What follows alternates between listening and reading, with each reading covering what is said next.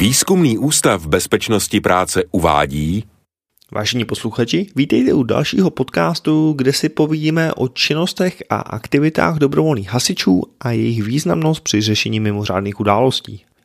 Já bych tenhle podcast možná začal představením mých dvou hostů dneska, a to docenta Judr Martin Števko, PhD. Dobrý den. Dobrý den vám i posluchačům. Pane docente, vy jste tady za právnickou fakultu Univerzity Karlovy a Institut státu a práva Akademie věd, jestli se nepletu. Ano, ano. A druhým hostem inženýr Libor Rakovský. Dobrý den.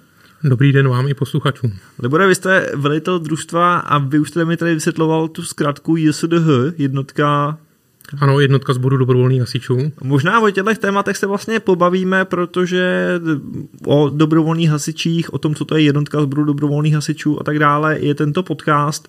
Pojďme si možná klidně na začátek vysvětlit trošku historii dobrovolných hasičů, možná v České republice, nebo jestli máte ten širší kontext. Tak eh, historie dobrovolných hasičů sahá ještě do dob eh, Rakouska-Uherska, kdy první dobrovolná jednotka na území Čech, potažmo Rakouska-Uherska, vznikla roku 1850 a byla to, eh, byl to spolek, spolek dobrovolných hasičů ze Zákup. Mm-hmm.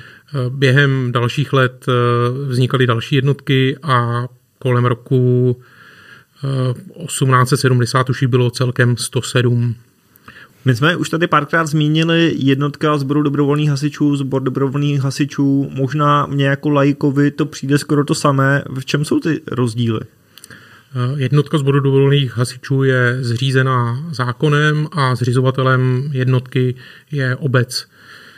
Zatímco eh, sbor dobrovolných hasičů je opravdu dobrovolné združení eh, občanů za Eh, účelem podpory ať už hasičské historie, hasičského sportu a, a v podstatě informování veřejnosti o hasičských záležitostech. Mm-hmm. Jsou tam nějaký zásadní rozdíly, třeba co se týče výbavy, výcviku a tak dále? Nebo to je opravdu velmi individuální? Je rozdíl mezi združením, což znamená sborem dobrovolných hasičů, které, ten sbor v podstatě pořádá eh, sportovní soutěže, takže to vybavení, které potřebuje pro svou činnost, tak eh, většinou eh, jsou hadice, většinou to je nějaká hasičská stříkačka a Zatímco jednotka, jelikož je zřízena zákonem, tak je součástí integrovaného záchranného systému, tudíž musí splňovat požadavky dané zákonem, případně požadavky hasičského záchranného sboru. Takže to vybavení jednotky sboru dobrovolných hasičů spočívá v tom, že jednotka určité kategorie musí mít jedno výjezdové auto jako cisternu, pak by měla mít nějaké dopravní vozidlo, kterým ty hasiče bude dopravovat na místo takže eh, opravdu tady máme přesné předpisy, co by ta jednotka eh, té které kategorie měla mít ve své výbavě. Mm-hmm. No. Je to i třeba tak, že geograficky vlastně celé území je rozdělené na nějaké jednotky? Nebo, nebo se stane, že jsou prostě obce, kde žádné jednotky zboru dobrovolných hasičů prostě nepůsobí? Eh, funguje to tak, že jsou stanoveny územní působnosti dobrovolných jednotek, územní působnosti hasičského záchranného sboru jako profesionálních jednotek a mělo by být pokryto celé území eh, celé České republiky. Jo, jak jsem říkal na začátku, samozřejmě může se stát, že nějaká obec tu jednotku zřízenou nemá, ale v její e, místní působnosti funguje jednotka na základě smlouvy e, uzavřené mezi obcemi e, z druhé obce. Mm-hmm. Ještě možná, jestli to vysvětlíme, protože vy jste trošku říkal, že tou činností sboru dobrovolných hasičů jsou často pořádání nějakých eh, kulturních, sportovních událostí a tak dále. Eh, zapojují se oni opravdu, když se třeba stane nějaká přírodní katastrofa, požár a tak dále? Nebo to je možná jako spíš přijedou, přijede třeba jednotka a řekne, hmm. hele, vidíte na stranu, teď to přebíráme my? Ne, ne, funguje to, funguje to tak, že Samozřejmě eh, členové sboru dobrovolných hasičů jsou ve většině případů členové i jednotky sboru dobrovolných, takže tam se to hodně překrývá. Existují tady jednotky, eh, ve kterých není vůbec žádný člen eh, ze sboru dobrovolných hasičů. Existují tady jednotky, které jsou tvořeny jenom členy, to znamená všichni členové jednotky jsou ze sboru dobrovolných hasičů. Co se týká zásahů, tak samozřejmě k těm zásahům jezdí pouze jednotka bodu dobrovolných hasičů. Zákon myslí i na pomoc dobrovolníků, což pokud postavíme sbor dobrovolných hasičů na, na úroveň dobrovolníků, tak samozřejmě můžou pomáhat. Do budoucna se počítá asi s větším zapojením sborů eh, dobrovolných hasičů, eh, co se týká třeba civilní ochrany. Mm-hmm. Vy jste už zmínil, že vlastně ta organizace je poměrně veliká, 300 tisíc lidí. Co lidi láká na tom vstoupit třeba do sboru eh, dobrovolných hasičů, pokud to tak jako vidíte za vás? tak třeba můj případ proč jsem vstoupil do sboru dobrovolných hasičů. Eh, můj otec byl ve sboru dobrovolných hasičů, připadalo mě to eh, logické pokračovat eh, v té činnosti, kterou, kterou on vyvíjel, kterou začal a plno lidí, pro plno lidí to je možnost realizace a pomoci druhým. Plno sboru dobrovolných hasičů má na svých vlajkách heslo Bohu k úcti, blížnímu ku pomoci. Takže je to možná taková jako fajn způsob, jak eh, být součástí komunity, pomáhat lidem kolem sebe a, a být možná součástí něčeho většího. Je to tak, přesně. Eh, jedno z takových aktuálních témat je samozřejmě COVID. Eh, jak nebo jak ovlivnil činnost jednotky dobrovolných hasičů COVID a co vlastně dělali? Tak COVID je to nová věc pro nás, nebo byla to nová věc eh, pro nás, takže eh, v podstatě v začátcích nikdo nevěděl, jak se ten COVID bude chovat. Jednotky bodu dobrovolných hasičů byly připraveny pomáhat obyvatelstvu.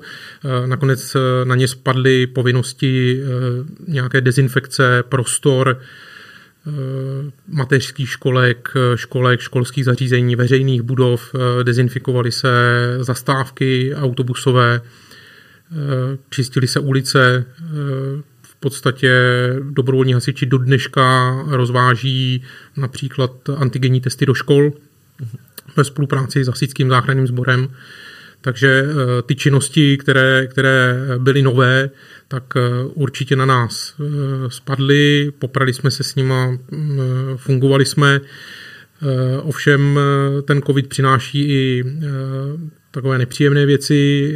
Samozřejmě pokud členové onemocněli, tak jednotka najednou nebyla akce schopná, museli jsme řešit to, jestli ty hasiče dokážeme nějak nahradit, anebo, nebo ta jednotka, pokud onemocní všichni členové, tak bohužel je neschopná výjezdu a, a nemůžeme Eh, pomáhat. Bylo to třeba z vašeho pohledu jako těžká nebo riziková doba, nebo se vlastně ukázalo v tom, jak moc jsou tady ty jednotky potřebný a, a, a vlastně byla to příležitost ukázat, že máte jako to místo a, a že té práce, který dokážete zastat, bylo spoustu.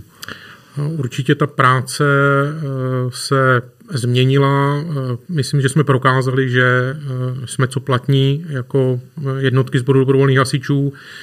Eh, samozřejmě přinášelo to i eh, smutné chvíle, kdy eh, na onemocnění COVID zemřeli někteří naši kamarádi.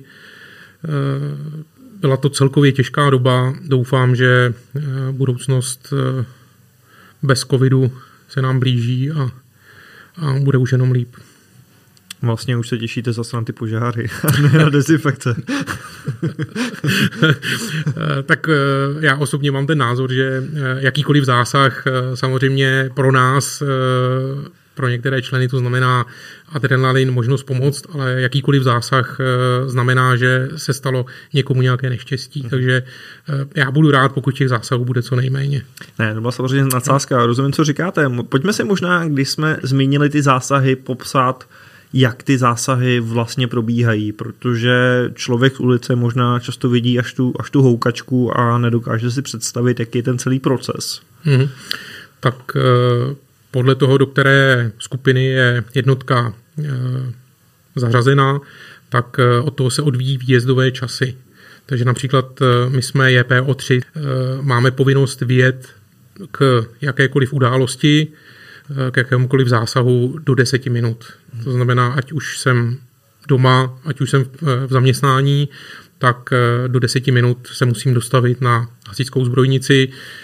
připravit se a vyjet na ten zásah. Svolávání hasičů dřív fungovalo pomocí nějakých sirén, kdy se ten poplach vyhlásil. V dnešní době Eh, se ty sirény používají opravdu velice výjimečně. Eh, ty sirény jsou ve všech obcích a samozřejmě jsou eh, určeny k vyhlašování nebo nejen ke svolávání jednotek bodu volných hasičů, ale i k vyhlašování dalších mimořádných událostí, nějakého nebezpečí, povodně a tak dále, radiačního nebezpečí. A v dnešní době to funguje všechno na bázi bezdrátového svolávání, kdy buď hasiči mají v mobilech aplikaci, která jim v případě vyhlášení poplachu eh, dokáže eh, přečíst, eh, o který poplach se jedná, jak to funguje, anebo formou SMS zpráv, kdy jim přijde zpráva a okamžitě se musí dostavit do těch deseti minut je to tak, že máte třeba pohotovost nebo těch 10 minut platí kdykoliv? Protože samozřejmě člověk má hmm. takové události, kdy je třeba dál než těch hmm. 10 minut od zbrojnice. No, tak eh, těch 10 minut je nepřekročitelných. Pokud bychom těch 10 minut překročili, tak samozřejmě jsme pak řešení v rámci eh, jednání s hasičským záchranným sborem. Eh, pohotovosti je to na dobrovolnosti těch členů, takže máme stanoveny směny v podstatě, které kopírují eh, hasičský záchranný sbor, to znamená ABC, podle toho, jak se tam střídají. Kolik je třeba ten maximum, když se to tak povede a všichni zrovna můžou? Eh, jednotka, eh, konkrétně ve které jsem, tak má 17 členů. Aha. Do auta hasičského, do cisterny se nás vejde 6 a plus máme dopravní vozidlo, kde je další 6 lidí. Takže pokud by to bylo opravdu potřeba, tak eh, může vyjet okamžitě 12 lidí.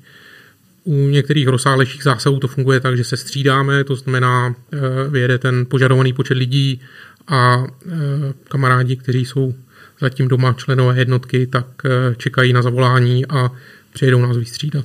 Hmm, takže v těch 17 letech máte teda rozdělený takový ty eh, směny ABC a, a neustále je prostě 5 z vás připraveno do 10 minut vyrazit. Ano. Zajímavý. Eh, vy jste říkal, že ta, to hlavní auto je teda ta cisterna. Může být kdokoliv strojník? Jak, jak potřeba k tomu řízení toho hasičského auta nějaký speciální oprávnění, řidičský průkaz a tak dále? Tak eh, k řízení hasičského auta samozřejmě právnění je potřeba, protože je to nákladní auto, tak potřebujete řidičský průkaz eh, C eh, minimálně. A co se týká v podstatě řízení, jednotka je zřízená obcí, tudíž veškerý majetek té jednotky je obce. Takže většinou to podmiňuje buď profesním průkazem, anebo referenskými zkouškami, kdy ty hasiči jsou pravidelně proškolováni v tom, aby mohli řídit auto samozřejmě hasičské, nákladní a navíc jsou tam ještě majáky. Mm-hmm.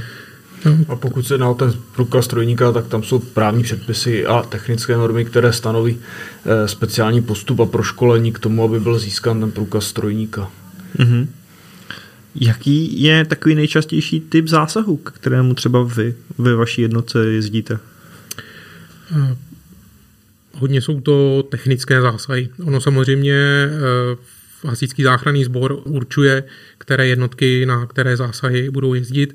Takže existují tady předurčené jednotky na dopravní nehody, které jezdí eh, na dopravní nehody, kromě všech ostatních zásahů. Eh, zdá se mi, že poslední dobou přibývá eh, hodně, ono záleží na ročním období, ale přibývá hodně technických zásahů. A samozřejmě teďka před zimou lidi začali topit a jsou takové ty požáry komínů a, a požáry obytných domů. Hmm. Možná by mě ještě zajímalo, eh, protože vy jste říkal, že tam je důležitá ta dobrovolnost, je na druhé straně stanovené i nějaké podmínky, které musíte mít, co se týče fyzické kondice nebo nějakých znalostí, protože přece jenom tady těch technických problémů člověk musí už trošku vědět, na co se koukat, jak ty rizika vyhodnocovat a tak dále. Eh, tak samozřejmě, eh, pokud chce člověk vstoupit do jednotky, tak eh, by měl absolvovat nějaké vstupní školení. Eh, to vstupní školení eh, zajišťuje velitel jednotky.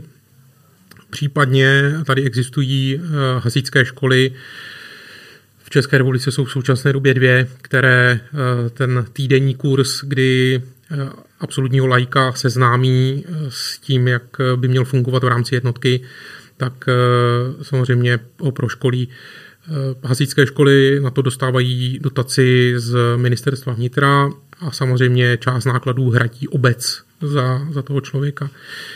Eh, takže eh, u těch eh, hasičů, kteří jsou v jednotce, tak není vyžadována samozřejmě nějaká speciální fyzická příprava, může proškolit velitel jednotky, ale pak jsou tam činnosti, které může provádět pouze, jak už jsme se bavili, například toho technika, tak to může dělat člověk, který pouze, který absolvoval kurz ten kurz na strojníka je, myslím, 40 hodinový.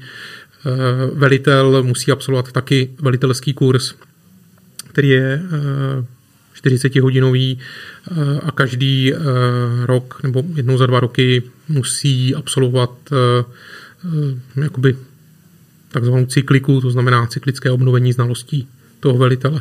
Mm-hmm. My jsme si zmínili, že těch povinností nebo to, co možná tomu musíte obětovat, je poměrně dost. Eh, jste za to finančně ohodnoceni? Je samozřejmě, že ten dobrý pocit a pomáhání obce a komunitě je jedna věc, eh, co nějaké jiné benefity z té práce? tak je to, eh, je to postaveno opravdu na, na bázi dobrovolnosti. Existují možnosti refundací. Samozřejmě ty činnosti, které provádí jednotka sboru dobrovolných hasičů, tak jsou eh, vlastně zásahy a pak jsou tam ještě činnosti na vyžádání třeba zřizovatele, eh, což můžou být různé eh, požární dozory na akcích, které pořádá jak město nebo, nebo, se, nebo obec, nebo které se pořádají na území obce. Vždycky je to na posouzení toho požárního rizika té akce a za to jsme ohodnoceni. Na to máme uzavřenou smlouvu s obcí a vím, že některé obce to řeší tak, že eh, v podstatě uzavřou dohodu s tím členem jednotky, eh, nevyplácí mu eh, žádné příspěvky, nevyplácí mu žádnou mzdu, ale na konci roku mu dají potvrzení, že dobrovolně věnoval dar obci v té výši jeho odpracovaných hodin a on si to může dát zaměstnavateli nebo do svého daňového přiznání a odečíst si to zdaní. Mm-hmm. Takže těch, těch problémů je samozřejmě hodně.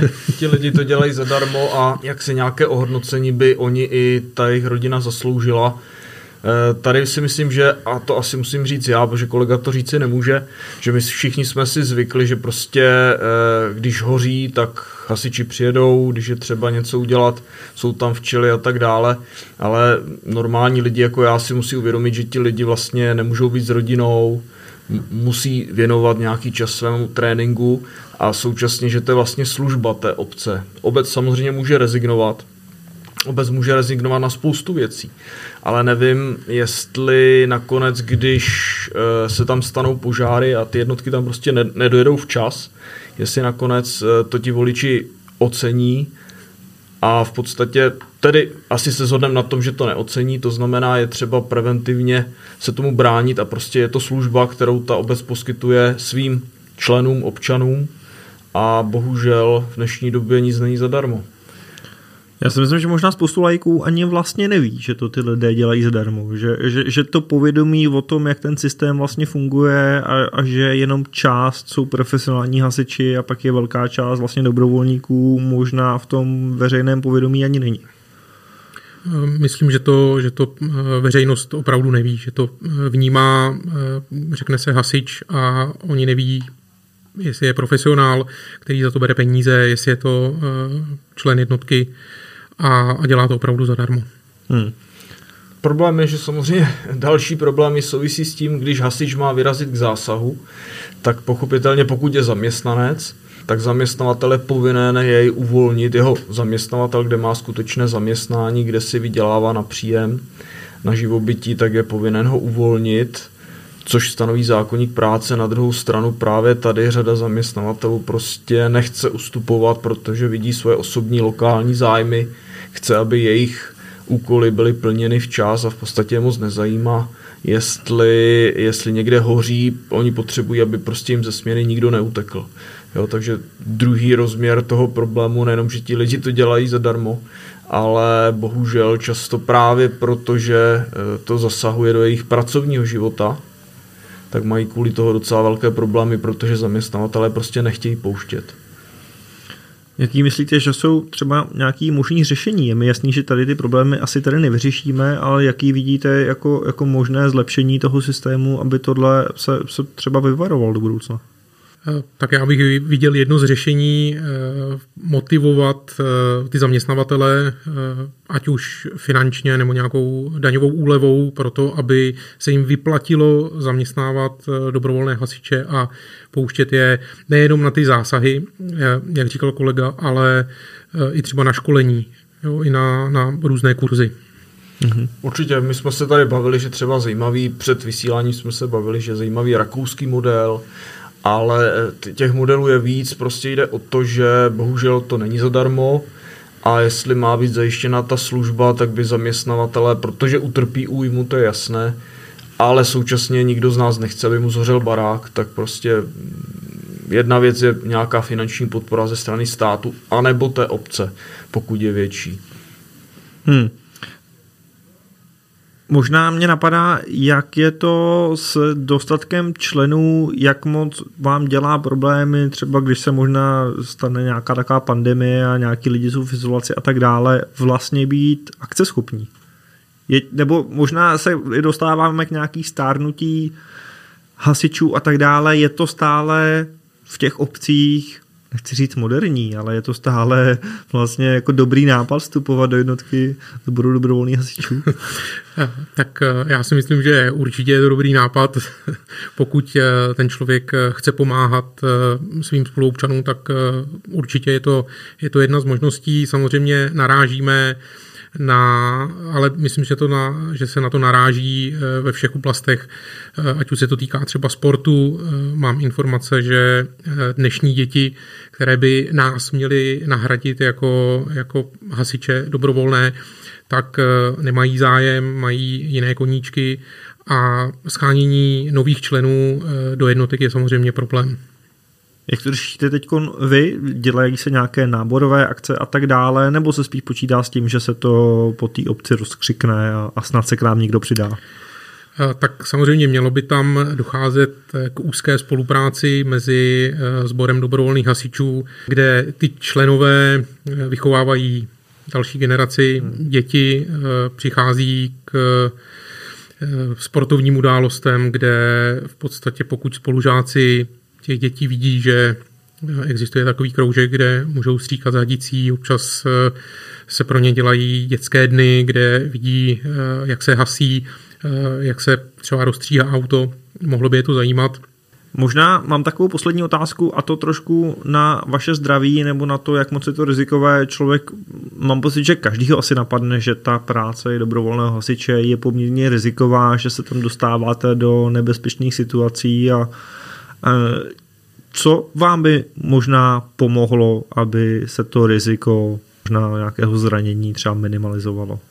Eh, tak eh, co se týká zranění, případně nějakých následků trvalých po zásahu, kde, kde k úrazu dojde, tak všechno se dá na jednu stranu samozřejmě odstranit řádným výcvikem těch dobrovolných hasičů, dodržováním bezpečnosti práce. Existují samozřejmě eh, materiály, existuje bojový řád, existují různé konspekty odborné přípravy, kde by ty hasiči měli být eh, proškoleni, co můžou, nemůžou, eh, kdy mají fungovat v dýchací technice, jaké oblečení mají mít na sobě.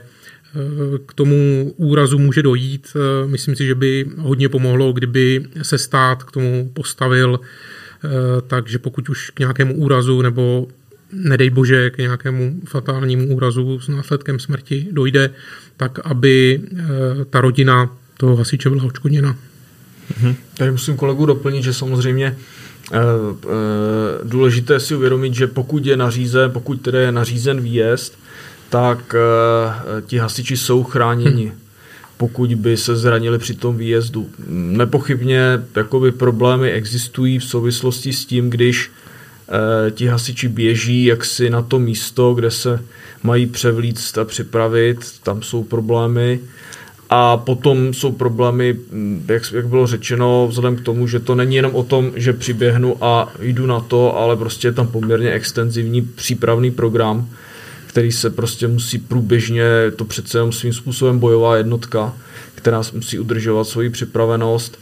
To má zase poměrně významný vliv na ten čas, který tomu musí ti lidé obětovat a je trochu nefér, když ta obec nebo zřizovatel v podstatě není ochoten vidět eh, tu požární bezpečnost na jedné straně, to, že může disponovat kvalitně připravenou jednotkou a pochopitelně není ochoten do toho nasypat ty peníze a radši preferuje něco jiného.